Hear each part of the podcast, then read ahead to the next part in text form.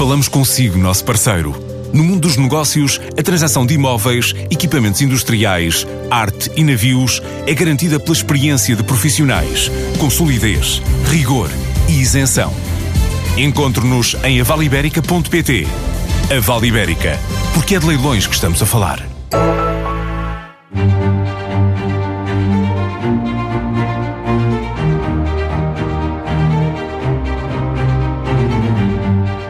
António Tomás Correia está há uma década à frente da Associação Monte Pio Geral e passou pelo período de maior mediatismo e turbulência na instituição, com a separação da gestão do acionista e da Caixa Económica, o banco do grupo, cujo capital foi aberto à participação de entidades da economia social, com destaque para a Santa Casa. Aos 73 anos, concorre a um quarto mandato da maior mutualista do país, que tem mais de 620 mil associados e que enfrenta agora novas exigências com a passagem da supervisão para o regulador dos seguros até ao final do ano. António Tomás Correia, bem-vindo. Por que é que se recandidata? Não era tempo de dar lugar a sangue novo na associação? Em primeiro lugar, muito obrigado, muito bom dia e, e muito obrigado pelo convite que me é feito para estar aqui na TSF, onde eu venho sempre com, com grande agrado. Uh, e respondendo diretamente a essa questão, o que eu posso dizer é que hum, houve o desenvolvimento de um trabalho muito intenso ao longo dos últimos seis meses sobre os desafios e as, as, oportunidades que se colocam ao Monte Pio para continuar a sua história já longa de 178 anos.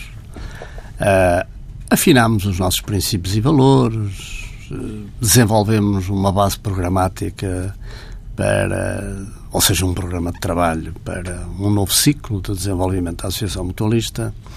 Uh, e só depois disso é que começámos a falar de pessoas para integrarem os órgãos sociais.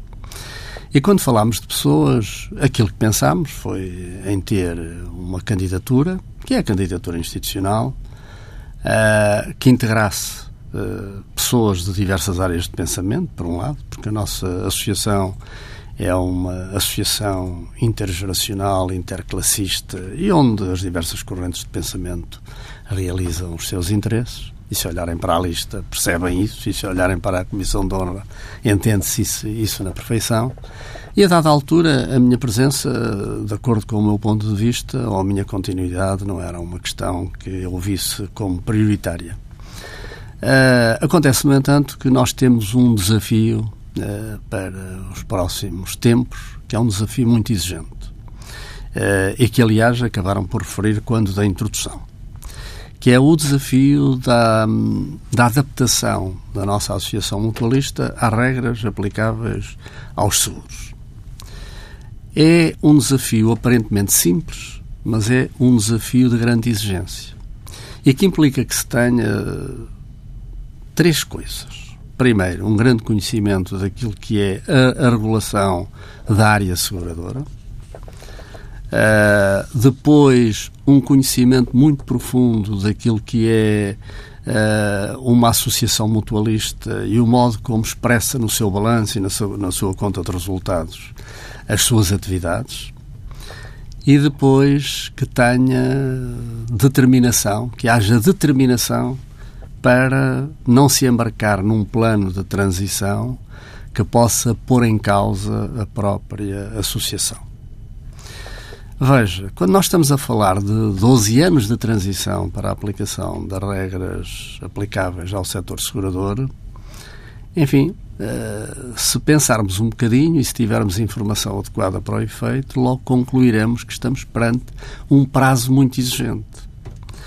Veja, a Associação Mutualista aplica as suas regras prudenciais, que são exigentes, mas não aplica as regras de solvência 1, por exemplo, que são as regras que ainda estão, quanto ao essencial, em vigor na atividade seguradora. Eh, enquanto as companhias de seguros, quando passaram a existir as exigências de transição para a Solvência 2, enfim, já aplicavam todas as regras de Solvência 1 e beneficiam para questões fundamentais da sua adaptação de 16 anos de prazo para se adaptar.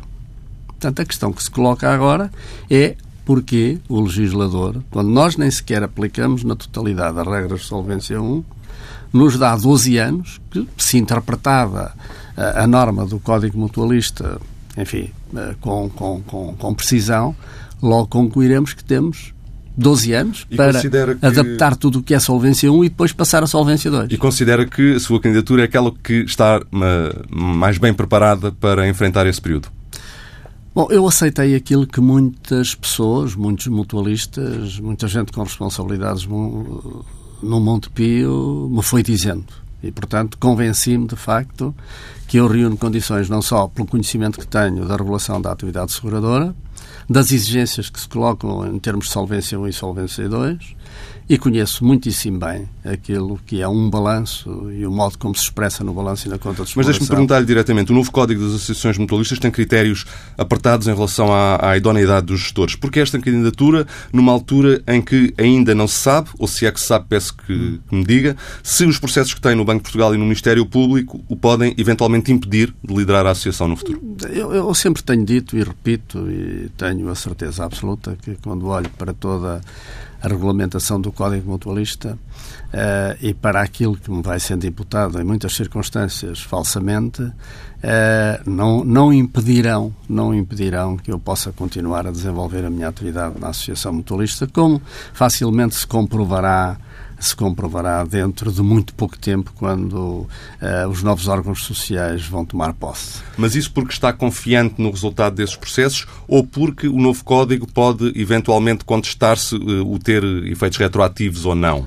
Não, não, não, não. Quer tenha efeitos retroativos, quer não tenha, o novo Código Mutualista não é impeditivo da, da minha candidatura e nenhuma das situações que alegadamente me são imputadas uh, impede, impede o exercício de funções. Aliás, uh, eu costumo dizer, e vou repetir aqui, qualquer estudante de Direito em início de atividade no primeiro ano, Uh, enfim, se ler o Código Mutualista e tudo aquilo que anda à volta das questões do fit and proper, percebe que aquilo que se tem dito resulta de, ou de má fé ou de uma grande ignorância acerca da matéria. Para que fique eh, claro e fechando este tema, uh, considera, portanto, que não existe o risco de estar a fazer a associação por simplesmente perder tempo e envolver-se em nova polémica com os danos de não, imagem que daí podem vir? Nenhuma, de maneira nenhuma. A associação não perde tempo com isso. A entrada de outras instituições, em particular da Santa Casa, no capital do Montepio, já foi formalizada? Eh, estamos em fase de finalização do processo da entrada das diversas candidaturas. Como sabem, nós anunciámos no início do verão eh, que havia 50 instituições da economia social disponíveis para entrar no capital da Caixa Económica. No entanto, essa disponibilidade tinha que ser, eh, e tem que ser, em muitas das circunstâncias, ainda autorizada pelas respectivas Assembleias Gerais. As Assembleias Gerais das instituições da economia social ocorrem ao longo do mês de novembro e primeiros dias de dezembro, e aquilo que nós sabemos hoje é que a Generalidade das Assembleias tem vindo a cumprir com essa formalidade, a autorizar, e, portanto, nós estamos a fechar o processo, quer dizer que em menos de 30 dias teremos esse processo todo fechado. Mas, afinal, quanto capital é que foi vendido. No mês passado, o público noticiou que só tínhamos chegado ao Monte Pio 91 mil euros. Bom, o público, enfim, não sei onde é que vai buscar as informações, sabe mais do que eu, sabe mais do que eu. Uh, eu não sei, de qualquer modo, não tenho dúvidas nenhumas em dizer que, do ponto de vista do capital, entrado eh, eh, com que vão participar as diversas instituições da economia social, nós estamos a falar de uma marginalidade. Eh, é um montante muito pequeno. Eh, não, não, nem, nunca, nem nunca isso foi preocupação para nós. Agora, do ponto de vista da emoção, da relação, do, do, do, ser parceiro numa instituição ou num grupo, quer ser o grande grupo financeiro, não só da economia social, mas no país, bom, eu devo lhe dizer que a emoção é muito grande. Nós sempre dissemos que a participação de capital no capital da Caixa Económica e no seu grupo financeiro das instituições da economia social não visava um objetivo de obtenção de capital, mas visa Uh, e visará sempre, do meu ponto de vista, termos parceiros imbuídos dos mesmos princípios, dos mesmos valores, que querem fazer crescer a economia social, querem ser ativos no apoio às famílias, às instituições, às micro, pequenas e médias empresas, àqueles que criam emprego em grandes quantidades no país, uh, e que ajudem, obviamente, através uh, do, seu, do seu trabalho, uh, ao, ao desenvolvimento do país e à criação de condições para que o país não só cumpra com as suas responsabilidades, com as suas obrigações, mas que previna uh, o acontecimento de novos pedidos de ajuda aos credores, que é aquilo com que temos, com, temos estado confrontados ao, ao, longo dos últimos 40 anos. Mas essa eh, participação simbólica no capital corresponde a quanto, efetivamente? Uh, eu direi que é seguramente menos de meio milhão de euros. Uhum. Portanto, para um capital social emitido de 2.420 milhões, estamos de facto a falar de uma marginalidade. Mas não é essa questão que nos preocupa.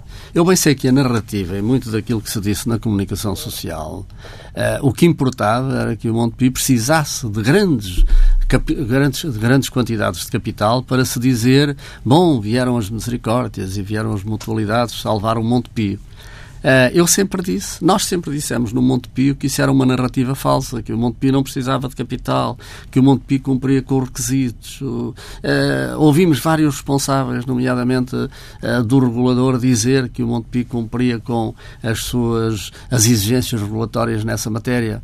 Mas, enfim, havia aqui uma narrativa. Uh, que foi sendo propalada em alguns órgãos de comunicação social, que havia que salvar o Monte Pio. Afinal, Mas essa abertura do não... capital vai ter efeitos práticos ou será que vai, a montanha vai, para um Vai ter grandes efeitos práticos. Porque, Portanto, vamos ainda ver um resultado prático. Ela, ela consubstancia um quadro emocional correspondente a uma necessidade que o país tem de ter um grande grupo financeiro da economia social. E esse grupo financeiro da economia social, obviamente que vai desenvolver-se com base na existência de capital ajustado para poder desenvolver a sua atividade, mas vai desenvolver-se fundamentalmente através do empenhamento dos diversos agentes da economia social, os seus dirigentes, eh, no terreno, no país, que vão eh, pela ligação emocional ao projeto, vão contribuir para o desenvolvimento deste grupo.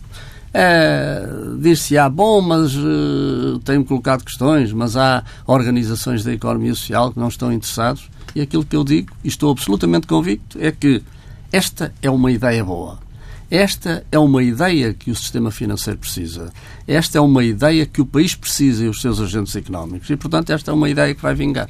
Eh, eu já, já li declarações eh, suas em que dizia que, eh, de resto, como agora também afirmou, que acreditava que Portugal ainda ia ter um grande banco da, da economia social. Tem contactos com o crédito agrícola sobre, sobre essa hipótese? Tem falado? Vamos lá ver. Uh, o, o crédito agrícola é, é um grande grupo financeiro da economia social, de natureza cooperativa, uh, à semelhança de outros que existem na Europa de grande dimensão. Nós, por exemplo, somos parceiros do Rabobank em algumas uh, atividades que desenvolvemos. Uh, é um grande banco e, é um grande banco da economia social também de natureza cooperativa. temos tido algumas conversas, algumas trocas de impressões.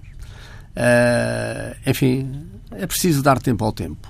Uh, o caminho não se faz todo de uma vez. Uh, já me têm perguntado como é que eu vejo uma eventual parceria com o crédito agrícola. Bom, eu vejo que a parceria com o crédito agrícola será aquilo que uh, os associados do Monte Pio quiserem e os associados da, da, do crédito agrícola quiserem. Uh, mas não ponho nisso uma pressão tem que acontecer num determinado prazo. É preciso dar tempo ao tempo. O tempo é uma coisa que não acaba, ao contrário daquilo que nós pensamos. Uh, as boas ideias é que podem acabar se nós não, não lutarmos por elas. Nós, no Montepio, lutaremos sempre pelas nossas ideias e pelas nossas convicções. E eu direi que não precisamos de, de fazer fusões, não precisamos de perder a identidade de cada um para começarmos a construir um grande banco da economia social. Há um longo caminho a fazer ao nível da cooperação em diversas áreas. Na área tecnológica, onde é preciso fazer grandes investimentos, na área das operações, na área das compras, muito antes de pensar nisso. Uh, eu, eu creio que uma vez me colocaram quando é que você acha que é possível, por exemplo, eh, chegar a um patamar de fusão e tal? Bem, isso é uma coisa que não me preocupa de momento. Mas se me pede um prazo, sei lá, qualquer coisa em torno de 15 anos, é capaz de ser um prazo onde possa haver algumas condições, mas duvido muito que haja todas. Agora, há muita coisa a fazer. O trabalhar em, em, em, articulação, em cooperação, eh, com os mesmos princípios, com os mesmos valores, com o mesmo espírito de servir, é uma forma de criar um grande grupo financeiro da economia social. Agora, enfim, se, se, se, se, os associados do crédito agrícola não quiserem e os do Montepio não quiserem, enfim, isto nunca andará. Agora, é, é possível continuar a dar passos sem pôr em causa a identidade das organizações. Um, foi acusado por, publicamente por dois conselheiros, Carlos Arial e Viriato Silva, de uh, sonegar informação no relatório de atividade do primeiro semestre. Houve ou não alterações no relatório? Houve ou não dados que ficaram por dar? Em primeiro lugar, a Associação Mutualista não fecha contas semestrais. Nós apresentamos contas anualmente e aprovamos as contas anualmente. O que divulgamos é informação de gestão relativamente ao desempenho da Associação Mutualista. E a informação de gestão que, que, que divulgamos, e divulgamos no âmbito do Conselho Geral, é exaustiva, completa e que serve perfeitamente para acompanhar uh, totalmente a atividade da, da Associação Mutualista. Isto no que diz respeito não é a atividade uh, semestral, mas a atividade mensal. Todos os meses nós distribuímos informação adequada para que saibam aquilo que se passa. E quando uh, divulgamos e fazemos aprovar as nossas contas individuais até 31 de março e consolidadas logo que as organizações do grupo permitem, eh, podem fornecer dados para a consolidação e, portanto, normalmente fechamos as contas consolidadas em maio junho, porque as nossas, eh, as nossas eh, instrumentais consolidam, nomeadamente a Caixa Económica, acabam por eh, fechar as suas contas em maio, de uma maneira geral, e, portanto, a partir daí é que trabalhamos todo o processo de consolidação. Bom, eh, também divulgamos as contas consolidadas nessa altura de uma forma exaustiva.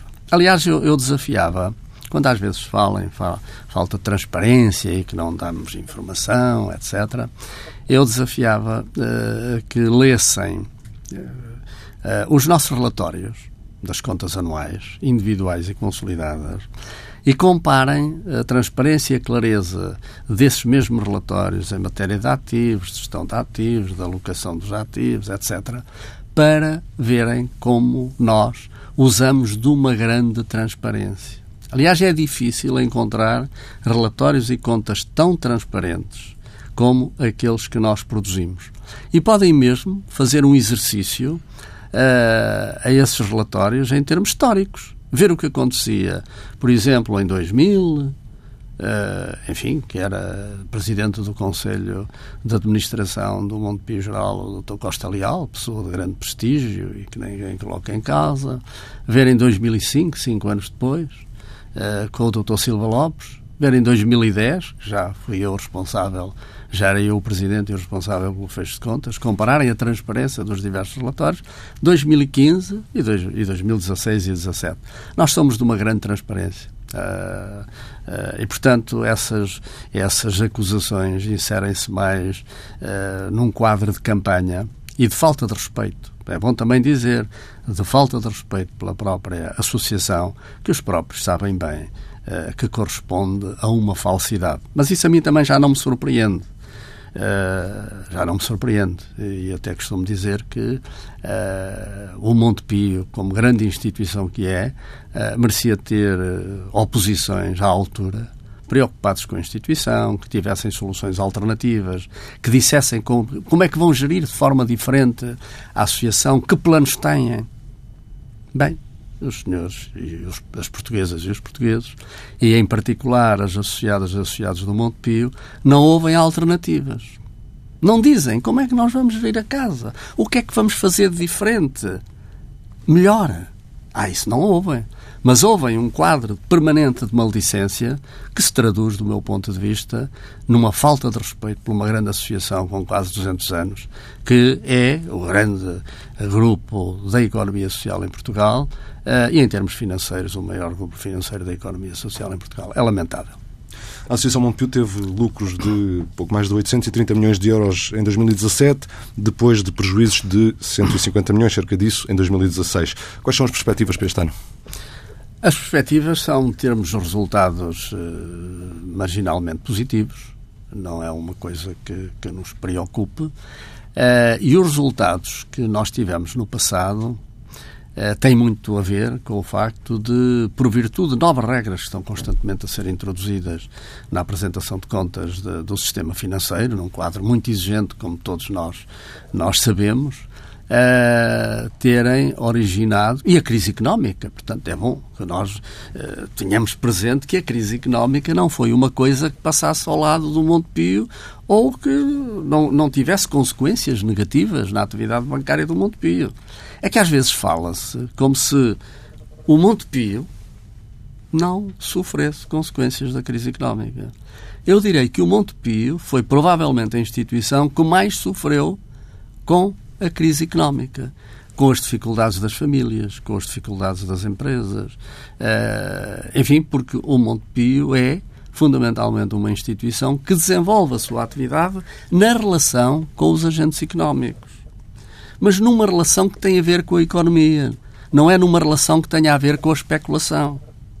O Montepio nunca entrou em programas de especulação. Nunca viu referir-se que o Montepio comprou obrigações subprime nunca viram, porque também não, não encontravam, que o Montepio comprou dívida pública grega, italiana, e agora também está muito em voga, e outras. Ah, mas viram o Montepio comprar dívida pública portuguesa. E quando os bancos portugueses, muitos, eh, eh, quando de admissão irrevogável, vendiam dívida pública portuguesa, o Montepio, nessa altura, fez um balanço, discutiu muito a situação e concluiu que era preciso comprar dívida pública portuguesa. Porque se o país tivesse dificuldades, nós, nós, enquanto associação mutualista, não ficávamos cá para contar a história. Iríamos sofrer as mesmas dificuldades. Foi por isso que em 2013 o Montepio cresceu exponencialmente na sua carteira de dívida pública portuguesa fechamos com 3.650 milhões de dívida pública, o que representa praticamente mais que triplicar a dívida pública portuguesa que tínhamos no início do ano. Portanto, eh, para além disso, nós estamos muito envolvidos com o país, estamos muito envolvidos com os agentes económicos portugueses e, naturalmente, sofremos a crise. E quando houve desemprego, os portugueses deixaram de poder pagar os seus créditos ao Montepio e aos outros bancos. Quando as, quando as empresas insolveram, deixaram de poder pagar ao Montepio e aos outros bancos. Uh, e isso, naturalmente, teve, conta, teve consequências na nossa conta de exploração e teve consequências na base capital da Caixa Económica. E a Associação Mutualista, de uma forma responsável, capitalizou a sua Caixa Económica, não pediu ajuda ao Estado, nem para capital, nem para liquidez, fomos responsáveis, estivemos à altura daquilo que eram as nossas obrigações, não, não provocamos qualquer lesão aos interesses dos nossos associados e dos nossos clientes, é bom que isso se diga. Fala-se muito de lesados, mas não há lesados do Montepio. Nunca houve ao longo da nossa história. E hoje estamos aqui preparados para o futuro. Se pensarmos em termos bancários, a nossa Caixa Económica, o nosso banco, é líquido coloca mais dinheiro no Banco Central Europeu do que toma do Banco Central Europeu. O tempo passa a correr e vou. Tem uma base de capital de corte one invejável. Vou, e está preparada para o futuro. Vou, vou apelar agora à sua capacidade de síntese no tempo que, que nos resta para fechar este tema das, das contas. As contas do ano passado foram muito influenciadas pelos créditos fiscais, por reconhecimento de ativos de impostos diferidos. O que lhe pergunto é se vai voltar a recorrer a esta opção contabilística. Não, não é uma opção contabilística, é uma realidade. Portanto, nós, eh, enfim, deixámos de cumprir com uma linha uh, que nos conferia o direito a ter isenção. Uh, ouvimos, há dúvidas, havia muitas dúvidas, ouvimos a autoridade tributária, confirmou a nossa visão, foi uma visão mais uma vez responsável e a partir daí nós tivemos que apresentar as nossas contas e apurámos não créditos fiscais, mas ativos por diferenças temporais, que é uma coisa diferente, que não prescrevem. Eh, incomoda-o ver o Montepio envolvido na polémica do colapso do Grupo Espírito Santo? O público noticiou que a Caixa Económica emprestou 8 milhões e meio de euros ao construtor que deu a Ricardo Salgado um valor igual. Não faço ideia. Uh, não faço ideia. Quando se tem uma carteira de crédito que devia andar uh, pela, pela, altura, pelos 16 mil milhões, estarmos aqui a falar numa operação de 8 milhões e meio, não faço ideia. Então... Agora, agora há uma coisa que eu lhe digo. Uh, eu não tenho dúvidas que os procedimentos adotados no Montepio, sempre, e nomeadamente ao longo do tempo em que eu estive à frente da Caixa Económica, respeitaram as normas regulatórias, os procedimentos internos, e estes por si também respeitam as normas regulatórias. O público também avançou que uh, autorizou mais de 10 empréstimos ao mesmo construtor, José Guilherme, num total de 28 milhões de euros. É o que lesou o Caixa Económica. E, na véspera de deixar a liderança do banco, alargou o prazo de dívida do construtor. Há aqui algum tipo de favorecimento deste empresário Olha, por parte não, do Montepio? Não, nunca atuei uh, no sentido de favorecer seja quem for. Nunca. Como acabei de dizer, as normas e procedimentos internos foram sempre respeitadas e as normas regulatórias também. Uh, não, não falo porque não sei porque não sei uh, dessas operações, mas mesmo que soubesse por razões deontológicas nunca falaria. Na banca, por uma questão de, de, de ver, nós não falamos das nossas relações com, com, os nossos clientes, mas não me constam dificuldades uh, e incumprimentos uh, na linha daquilo que vinha referido por parte uh, desse cliente. Portanto, não há aqui um tratamento de exceção, digamos assim? Não, não, nunca houve. E também foi referido no mesmo, no mesmo artigo, um artigo extenso, a que um, uma questão relativamente a uma empresa, uh, Ludomos, ligada ao filho de José Guilherme, uh, e que terá construído a sede do grupo em Angola, uh, um custo que acabou por disparar, de, era inicial, inicialmente 6 milhões e acabou por ser de 18 milhões de euros no final. O edifício nunca foi utilizado, segundo o jornal. O que é que se passa afinal? O que é que aconteceu a este edifício? Aqui o, o, o Finibank em Angola tem umas instalações eh, muito pequenas e completamente desajustadas àquilo que são as suas necessidades.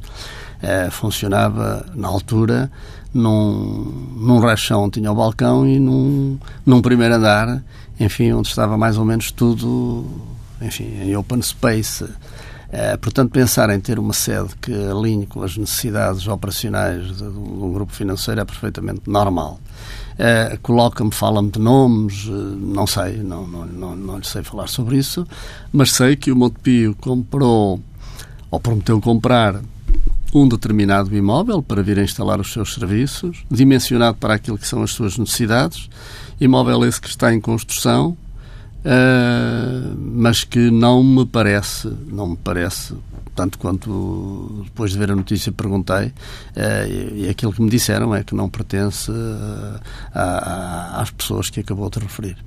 Muito bem. E uh, olhando aqui um, de novo para estas eleições, estamos uh, em, não, não, diria na reta final, mas estamos já a aproximar-nos das eleições para a liderança da Associação Mutualista. Uma das promessas de, uh, de outras listas é de baixar os salários nos membros do Conselho de Administração. Vai baixar o, o, o salário ou pensa, o, o que é que pensa em relação a este tema?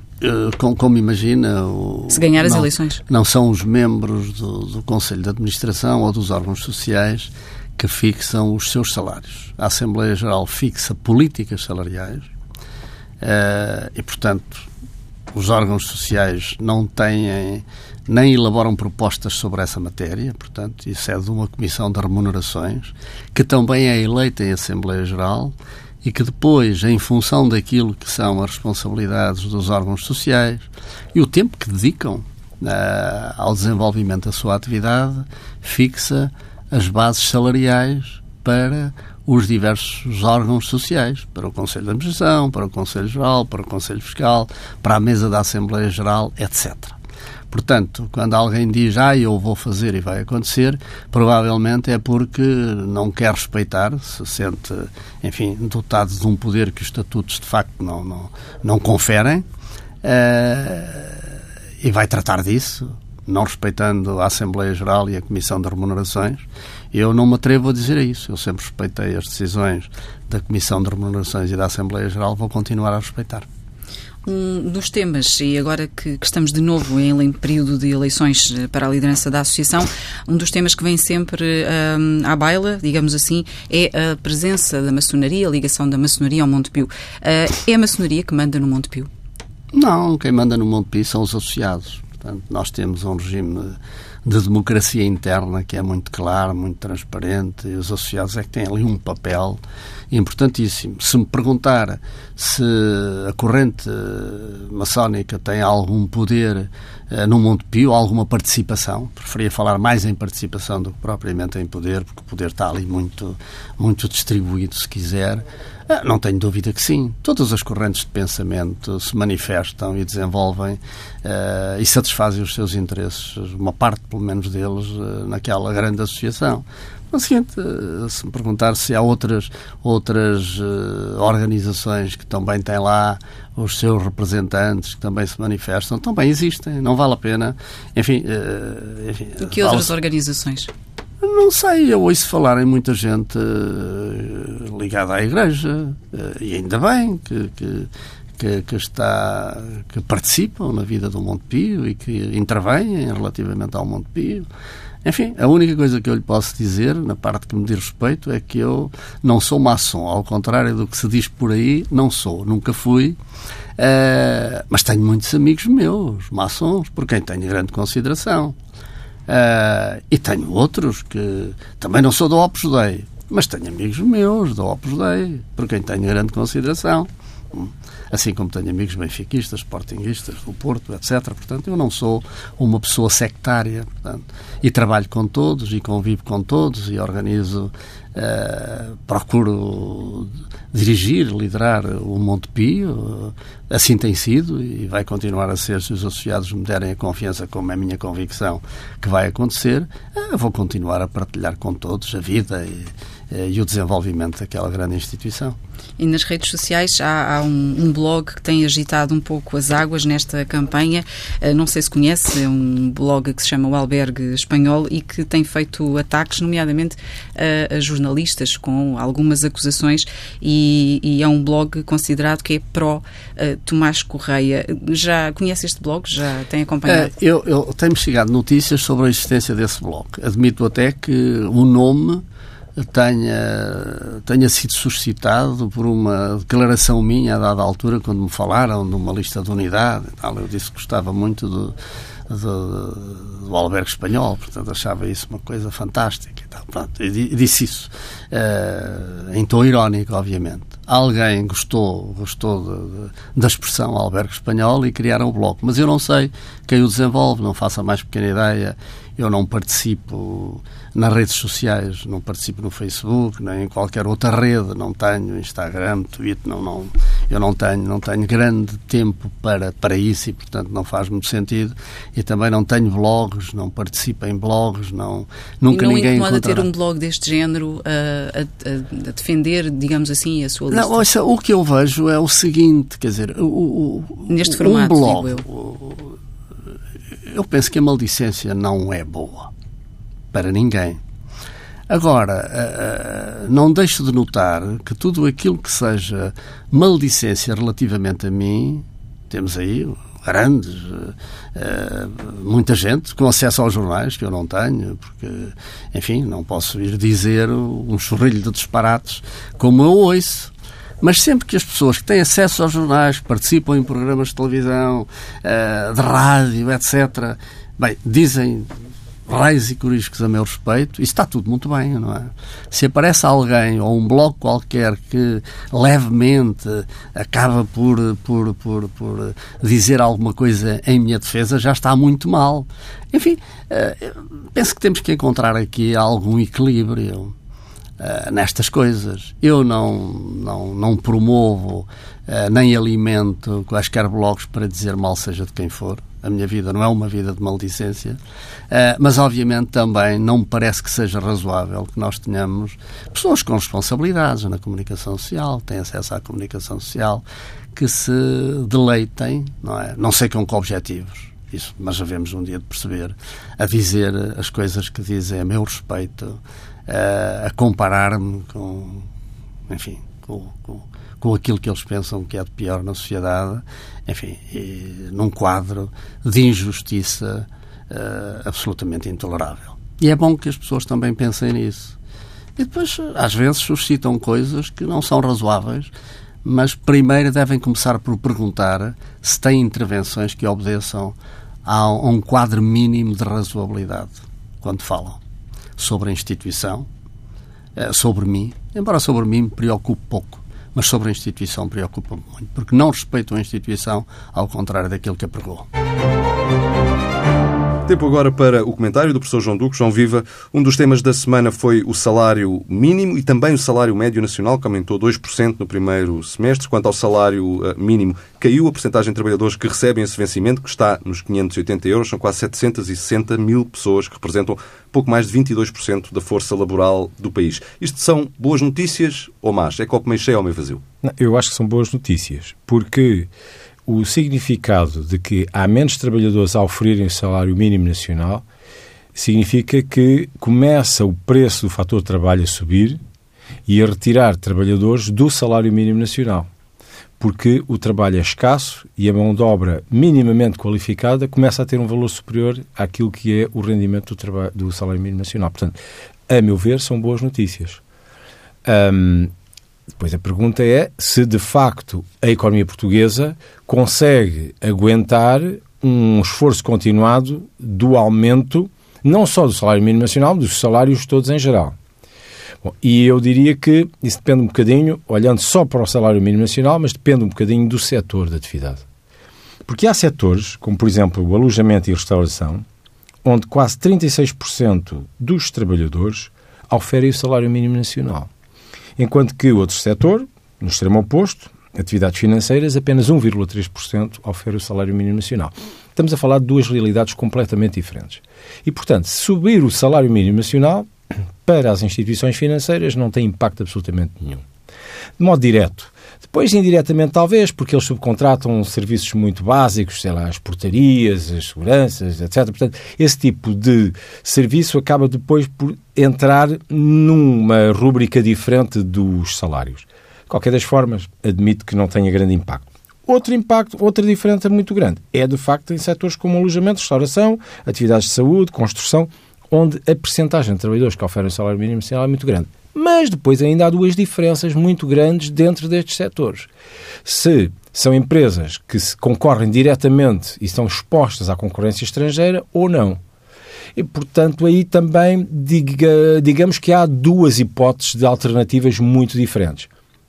A restauração, a hotelaria, por exemplo, está muito exposta à concorrência externa. Não tanto a restauração, mas enfim, mas eh, associada à hotelaria e ao pacote do custo de Portugal se temos muita força de trabalho e essa força de trabalho começa a, ser, a subir muito o preço, isso significa que os pacotes turísticos de atração dos turistas fonte fundamental para a nossa economia, eh, começa a ser menos atrativo e ter mais dificuldade a competir com mercados que começam a nascer agora, ou renascer agora, com grande importância, como por exemplo Norte África. Tomás Correia, está certo que os processos de que é alvo do Banco de Portugal e o Ministério Público não vão colocar impedimentos à sua liderança na Associação Mutualista Montepio. Mas, independentemente disso, não há o risco de, desta candidatura trazer danos de imagem uh, ao Grupo Montepio? Eu suponho que sim. Isto é, eu pergunto-me uh, em que medida é que é atrativo para mim agora abrir uma conta no Montepio com a possibilidade de Tomás Correia, independentemente até de vir apurar-se que está absolutamente hum, impoluto e, portanto, que não tem qualquer culpa em qualquer dos processos, uh, eu pergunto-me, faço o ponto de interrogação, se vale a pena. Ou, de outra maneira, qual será o custo do capital do Montepio hoje? E se olharmos um bocadinho para aquilo que é um exemplo tipo um, desportivo, como o Sporting, nós vemos que há algum tipo de comportamento ou de dúvida acaba por ter impacto no custo capital. E agora vimos, por exemplo, o Sporting, agora a Latra, está a pagar mais nas suas obrigações do que os seus concorrentes diretos. E, portanto, eu diria que eu não vejo grandes vantagens, sinceramente, eh, lastimo, mas não vejo grandes vantagens neste concurso de Tomás Correia para a marca Montepio. Foi mais uma edição da Vida do Dinheiro para ouvir na TSF e em tsf.pt aos sábados, depois da uma da tarde. E para ler no Dinheiro Vivo, que sai com o Diário Notícias e o Jornal Notícias ao Domingo.